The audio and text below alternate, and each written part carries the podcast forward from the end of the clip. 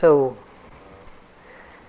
tonight's uh, talk is on perpendicular universes, as opposed to parallel universes that never touch. This one touches ever so briefly, but never to touch after that moment. One of the remarkable observations that I think uh, some of us have who have some perspective in facing you in this direction is how your face changes over the course of the days here. It's just uh, extraordinary how that happens, and you really get a sense of the profound healing that occurs in silence. How the brow changed from a furrowed heaviness, and just the whole body mechanics the way we carry our life. And then after a few days, how it lightens and how your face brightens. And how it's, there's some renewal energy and life comes back in. It's almost as, as if you've been resurrected. And then we choose the same life to go back out into. to burden ourselves some more. And I would suggest tonight that it's not so much the activities that we are engaged in, but the universe that we choose to dwell. And so I'll explain what I mean by that as we go through. But just to give you a sense, a few weeks ago, I was training for a marathon, my first marathon, and I'd been training for about a year, plodding along, and two days before this particular day, I had run 20 miles, so I had really gained a lot of strength and endurance and was primed to be able to do it. And then on one of a training run that I was doing, I slipped and fell and broke my collarbone. And when I hit the cement, I knew there was something very wrong. And what p- passed in front of my eyes very quickly was that I, not that I would have this pain, but that I wasn't going to be able to run the marathon. And it just flashed. And in that moment, because of my years of practice, I believe, I never regained that thought. That memory, that idea never gained hold again in my consciousness. It wasn't as if the thought didn't occur again, but there was no grasping after that thought whatsoever. And what I did then was to, I would, I was a person who had always had a collarbone broken. So I had to learn that this was going to be the rest of my life. That I was a person that could never run a marathon. That I, this was this was the rest of my life. And so I had to figure out, not in anticipation of the collarbone healing, but rather how to work with a body tenderly, with tenderness and care around this particular breakage. How to, how to, how to manifest, how to take a shower, how to eat, how to do all the things that we have assumed. It was as if I was born in that moment to, with a broken collarbone. And so there was a complete letting go. Now, mostly if we let go at all, it's very incompletely. And it reminds me of an old joke that I wish to tell about a man who was rappelling down some cliffs. And short-sightedly, he hadn't given himself enough rope to get to the bottom of the cliff, and there was about a 200-foot drop into some jagged peaks, and he was at the end of his rope, and his his grip was beginning to loosen. So he looks around and there's nobody in sight. So he looks vertically up and he says, Is there anyone up there who can help me? Only to hear the heavens part and a loud roar of a voice say, Yes, I will help you, but first you have to let go. So the man looks down to what he has to let go into, sees the peaks and the jagged fall. He looks back up towards heaven and he says, Is there anyone else up there who can help?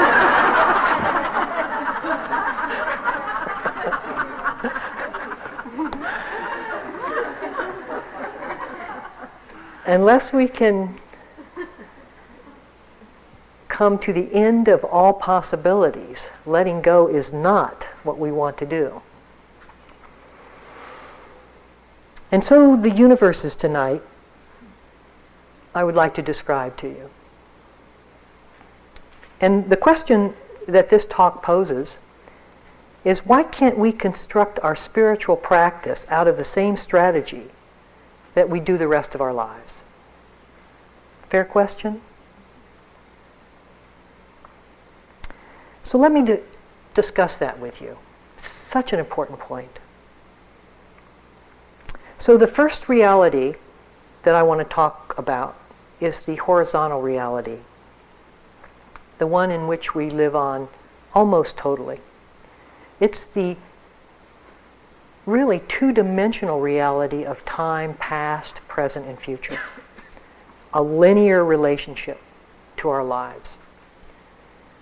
I call it time sequencing, pasting ourselves, futuring ourselves, in which we have a momentum of past remorses, guilt, shame, carried through the burden of time, just as you did when you first arrived here. The problems and worries and tortures of the day, of the year, of the life. And we carry them through the present with the anticipation of greater worry, greater burdens in the future. And then there is the universe, uh, in this horizontal universe, the present moment, if it is partaken at all, is an impoverished moment. It is an impoverished moment because it is bridged or bookcased by the lament of a poor past, of a burdensome past, and a worrisome future. And so it's kind of slips through, carrying that kind of burden. It's a very fleeting moment. And then there is the true universe, the true reality, which is a vertical universe. This vertical universe has no time whatsoever and bisects the horizontal universe in a gaping hole of the now. So it's a very different sense of nowness, of present.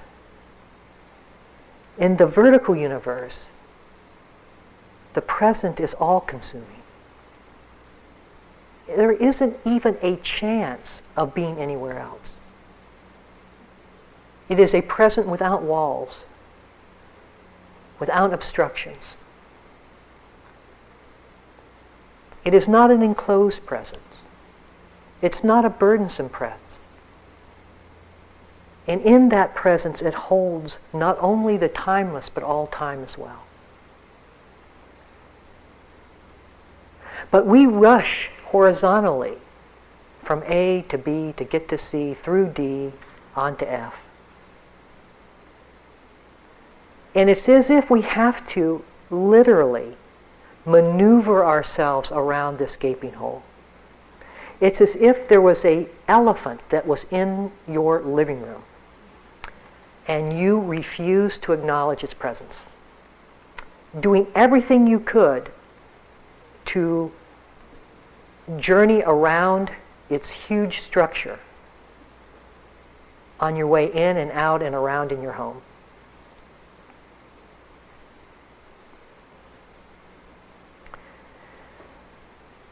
Now, the horizontal universe of time is an imaginary one.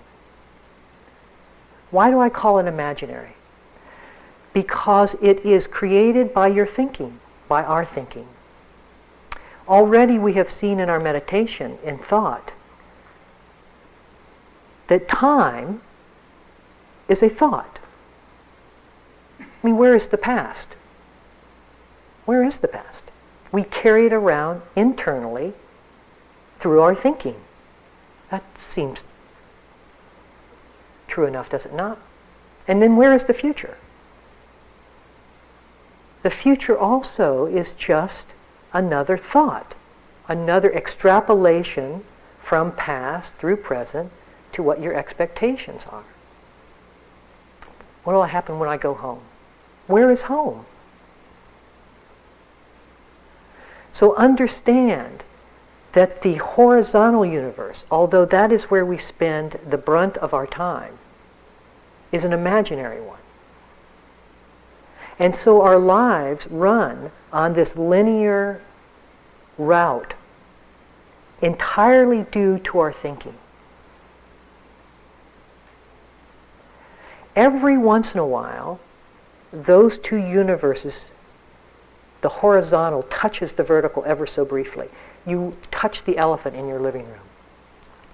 There was a New York Times article several years ago that said that 50%, they did some survey or something, that 50% of the people surveyed had had an experience that they thought was some sense of, um, of spiritual awakening or transcendence or however they wanted to call it, but showed them another reality.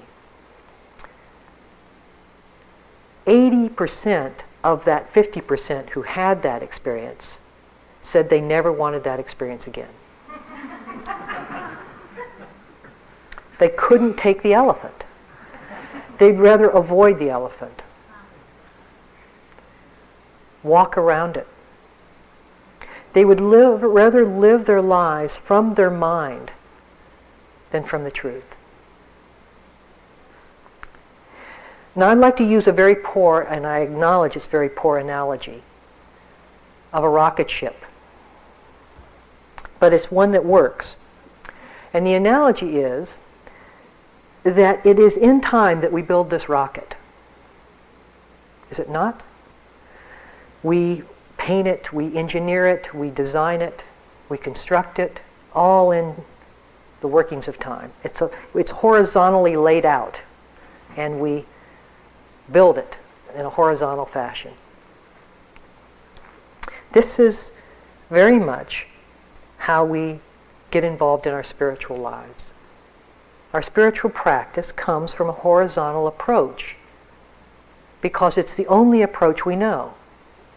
We only know the strategies of effort, of striving, of anticipation, of wanting, of fearing, desiring, etc. And so we create or start our spiritual practice on this horizontal, longitudinal, linear, I'm here and I want to go there. I've been there, now here, and I want to expect, my expectations are that I'm going to arrive somewhere else. See? Then we come to meditation and we take the horizontal rocket and we stand it vertically. And that's what we have been doing here. We have been intimating another universe for you to participate in we have stood the horizontal rocket on its end.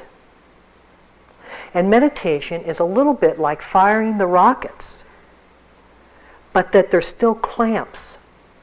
You know that moment where you see zero, 98760 fire, it goes, but there's still clamps on the, on the actual blast? But the object of this thing is to fly. The purpose of the rocket is to lift off is to let go of our vertical of our horizontal universe and experience what true vertical flight represents. Now that in no way should undermine a sense of what we have been doing here and what you have been doing all along your spiritual lives.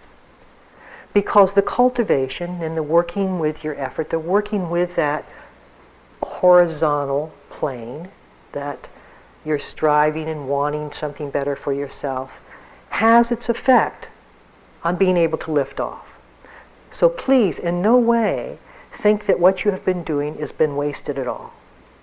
Even if you've been totally on a horizontal plane for years. And included in that is your sense of therapy, of how working on yourself, self-improvement, and doing all the things that you felt a need to come to terms with.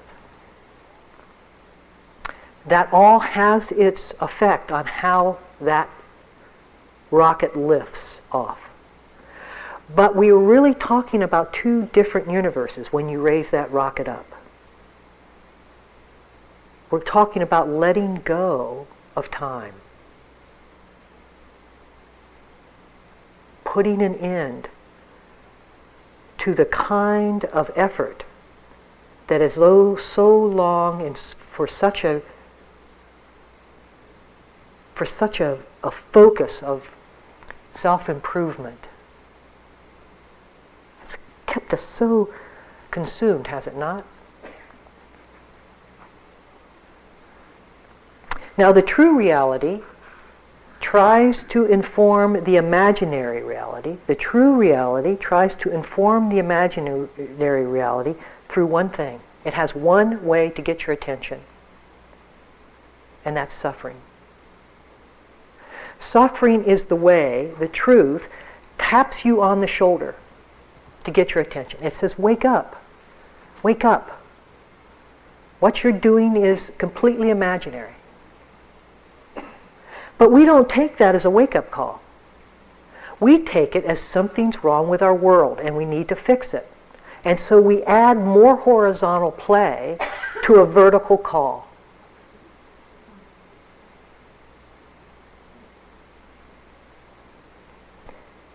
Suffering is an indication of not seeing the truth, of living in a horizontal universe. Think of it now. Let me explain what I mean by that. I fall and break my collarbone. If I get up and say, damn, I'm not going to be able to run my marathon, I'm suffering through an imaginative reality in which I still have a whole collarbone. But I don't have a whole collarbone. And therefore, unless I give that up immediately, I am stuck on a horizontal play of torture.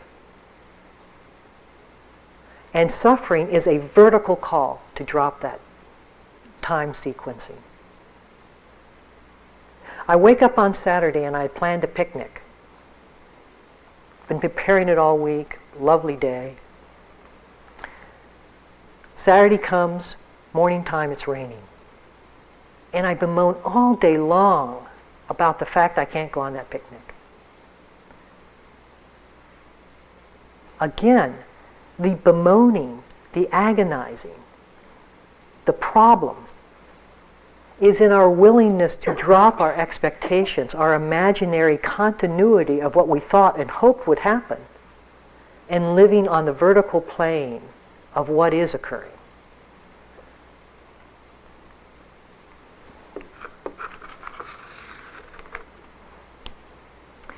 Each universe has its own set of rules and laws. Certain life strategies come from a horizontal play. And I don't have to spend too much time on this because most of us understand quite readily what that means. A life of competition, accumulation, ownership, possessiveness, self-aggrandizement, self-serving, ego boosting, is all the horizontal play and the strategies that we involve ourselves in. And they have worked successfully in our lives in terms of work, perhaps relationship in some ways, perhaps school, certainly school, because school is based on that, competition and and yet hasn't there been an enormous amount of pain associated with that? And towards what end Where does it go? I'll tell you where it goes. It goes to death.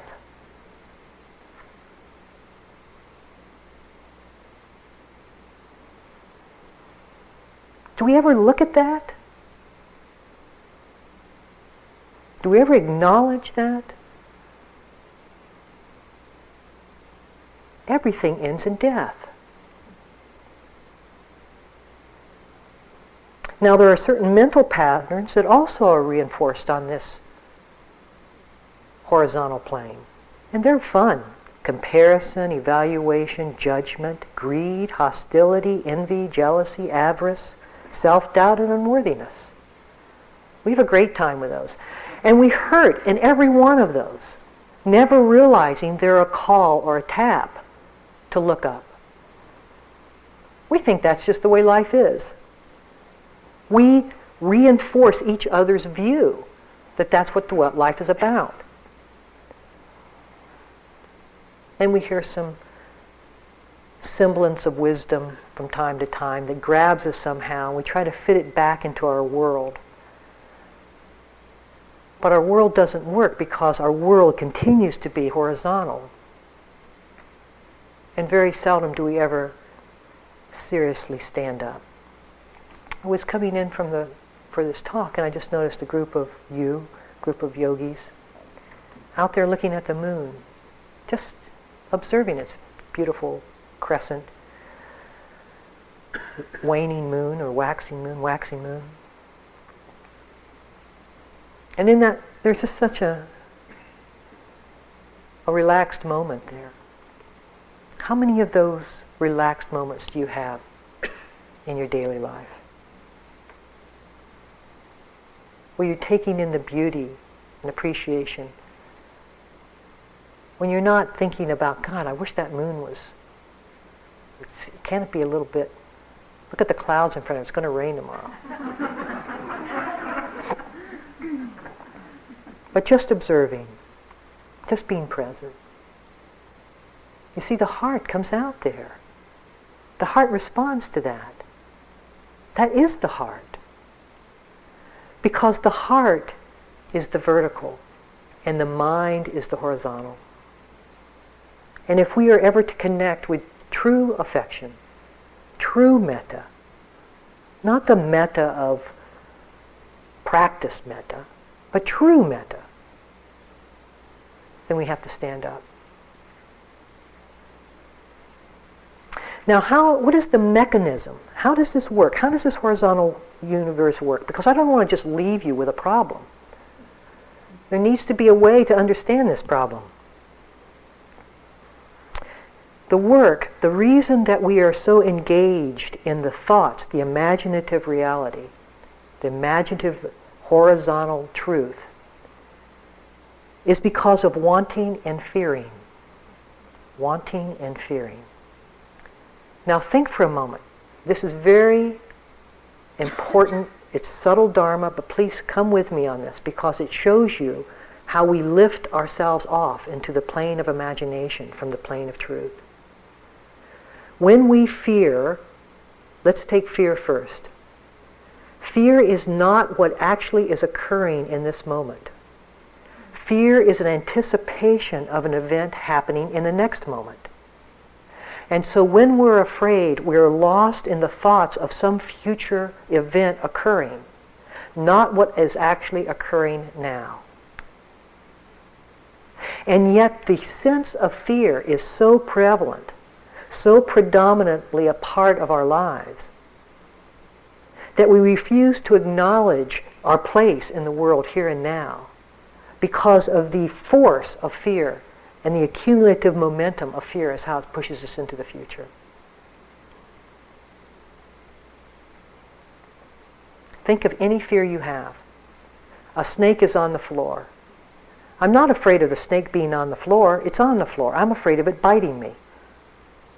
It hasn't bitten me yet, but that's my fear. Now it comes over and bites me. I'm not afraid of it biting me. I'm afraid of dying. Now I'm dying.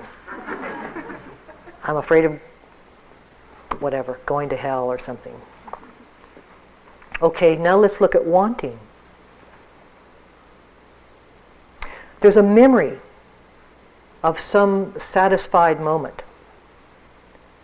And we hold on. There was something that was very stimulating in that memory. Chocolate.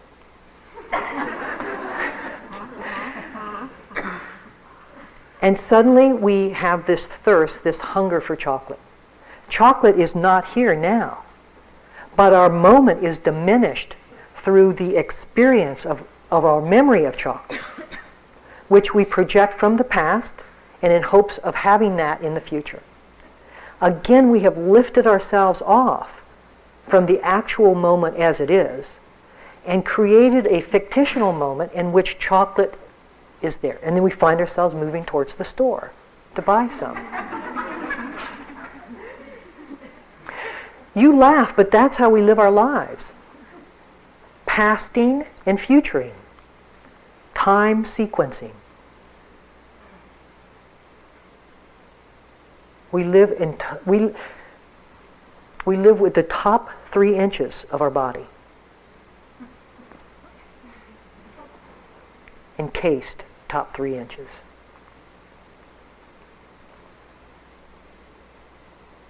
Envy, jealousy, avarice, self-doubt, judgment. We get so much ju- yogi. You all come in and interview. Oh, I can't. My judging mind. My judging mind. My judging mind. The, the vertical universe is tapping you on the shoulder. It's trying to get your attention.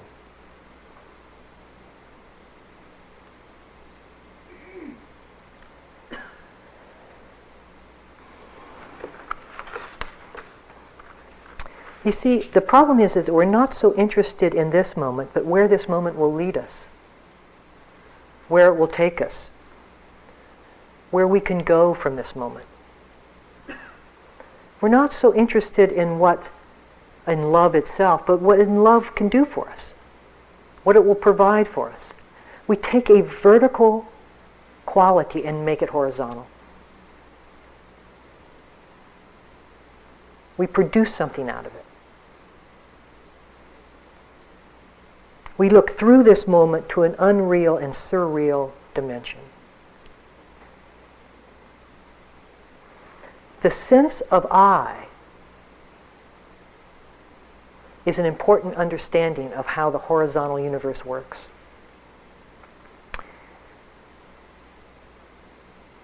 I'm not going to, these are, I'm doing about four or five talks in this talk. So I'm not going, a lot of it is not elaborated on to the point that it should be. But I want to give you a taste.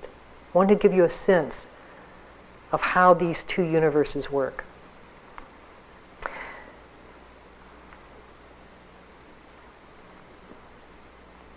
The I, the sense of I, is an organizing quality of the mind, which integrates past experience into present reality and decides future action.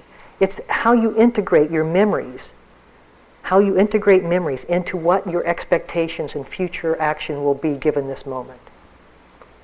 It's an organizing quality of thought. It coordinates, it's, it's the controller. It's the thing that organizes and makes sense out of past experience and sets future action. But it too is based in time. Because it looks through the present from past experience, it seems to be fixed and solid because the fact past is fixed and solid. You seem to be real because the past is fixed. It's a concept and isn't changing. All around you is the changing displays of life, but the one thing that isn't changing is the past. And because you hold that past representation of yourself through past action and you look out into present moment, you too seem to be fixed. And so we feel like we have to spend time working the past out, taking it as the reality in the present. And so we go to therapy. Now, this is not a belittlement of therapy. Believe me, I, I feel like most people in this room, if not all, could be enhanced through therapy.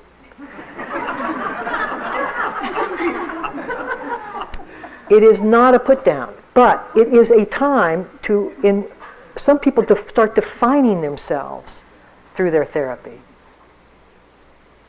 through their workshops, through their self-improvement techniques. And the vertical universe, if it is to be seen,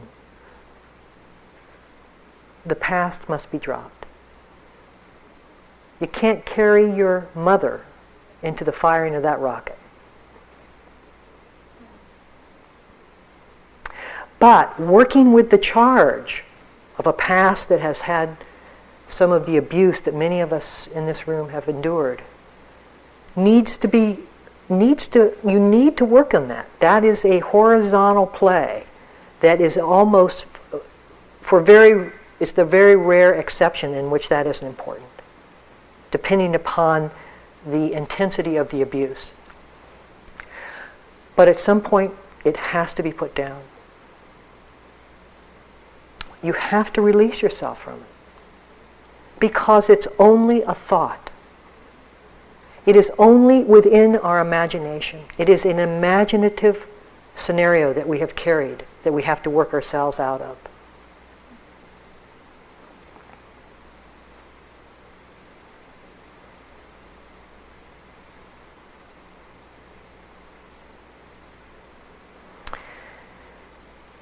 It is said that some of the hardest activity, the hardest activity to move from the horizontal to the vertical, is the willingness to let go of that suffering. The willingness to say, my spiritual practice is complete. My therapy is completed.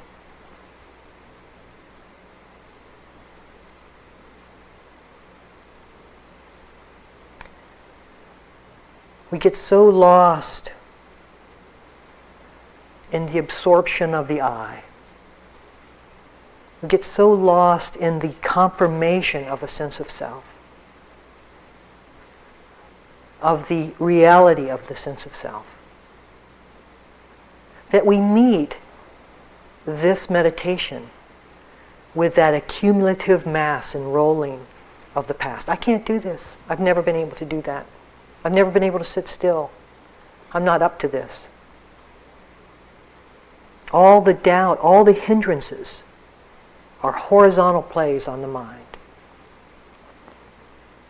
And you see, meditation, what we're trying to do up here is for you to intimate this other reality. We keep saying, just hold it. Don't see it as self. Don't judge it because that's just more horizontal play. Let it be. Just allow it. Because then it stops. The time sequencing stops when you truly allow something to be.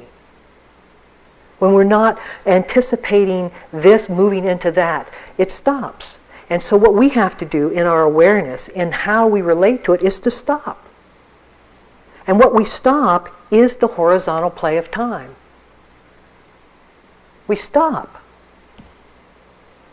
And that's our instructions. Our instructions aren't to strive to become spiritual.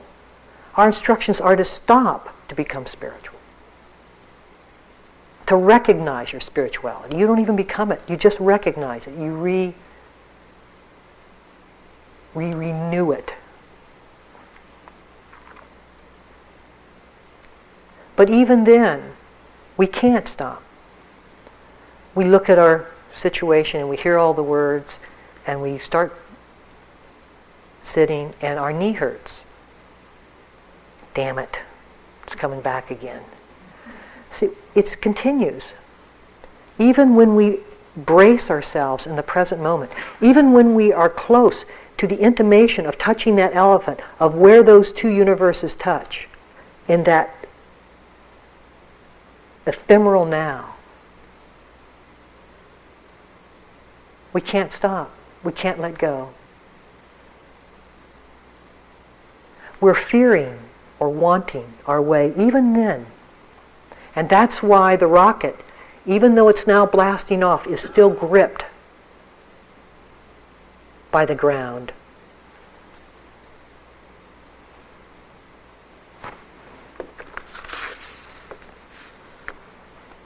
We keep building a bridge across the gaping hole of the now.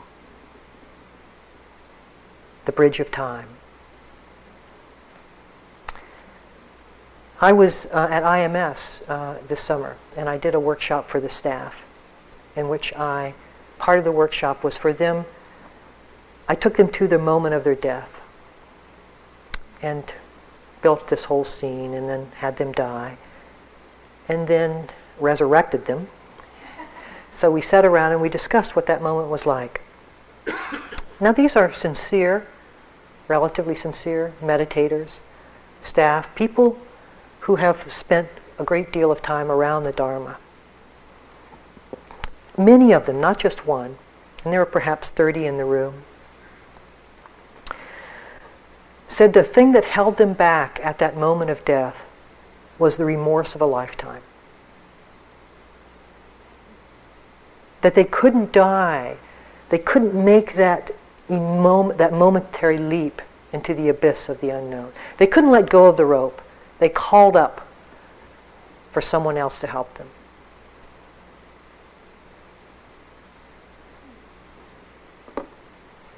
Can you? It's going to happen.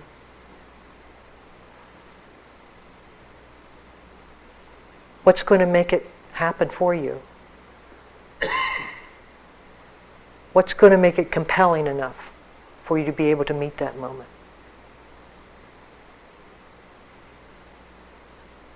We fall into the now. We fall into the now because it is all we have always abided in the now. It is just we have been thinking that we have not. We have just thought that we have not. It is no more difficult than giving that up. You're still, nothing changes. Desires, fears, they come and go, even within the gaping hole of the now. But now, the now, sees that in context with the vertical.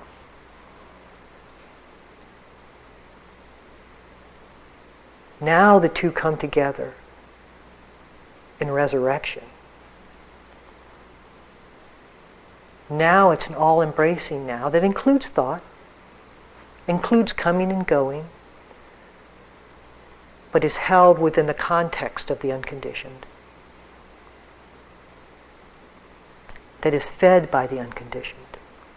And from that place, practice has always come from enlightenment. It has never moved towards enlightenment.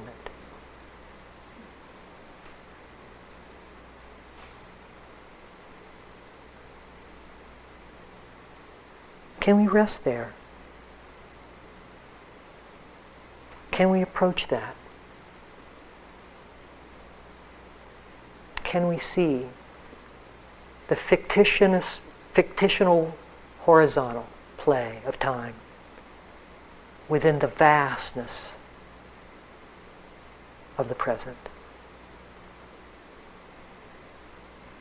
Can we sit for a minute or two?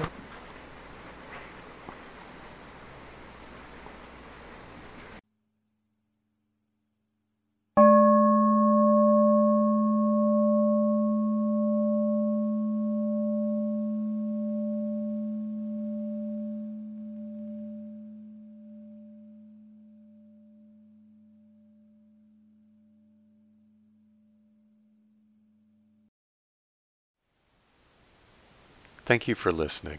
To learn how you can support the teachers and Dharma Seed, please visit dharmaseed.org slash donate.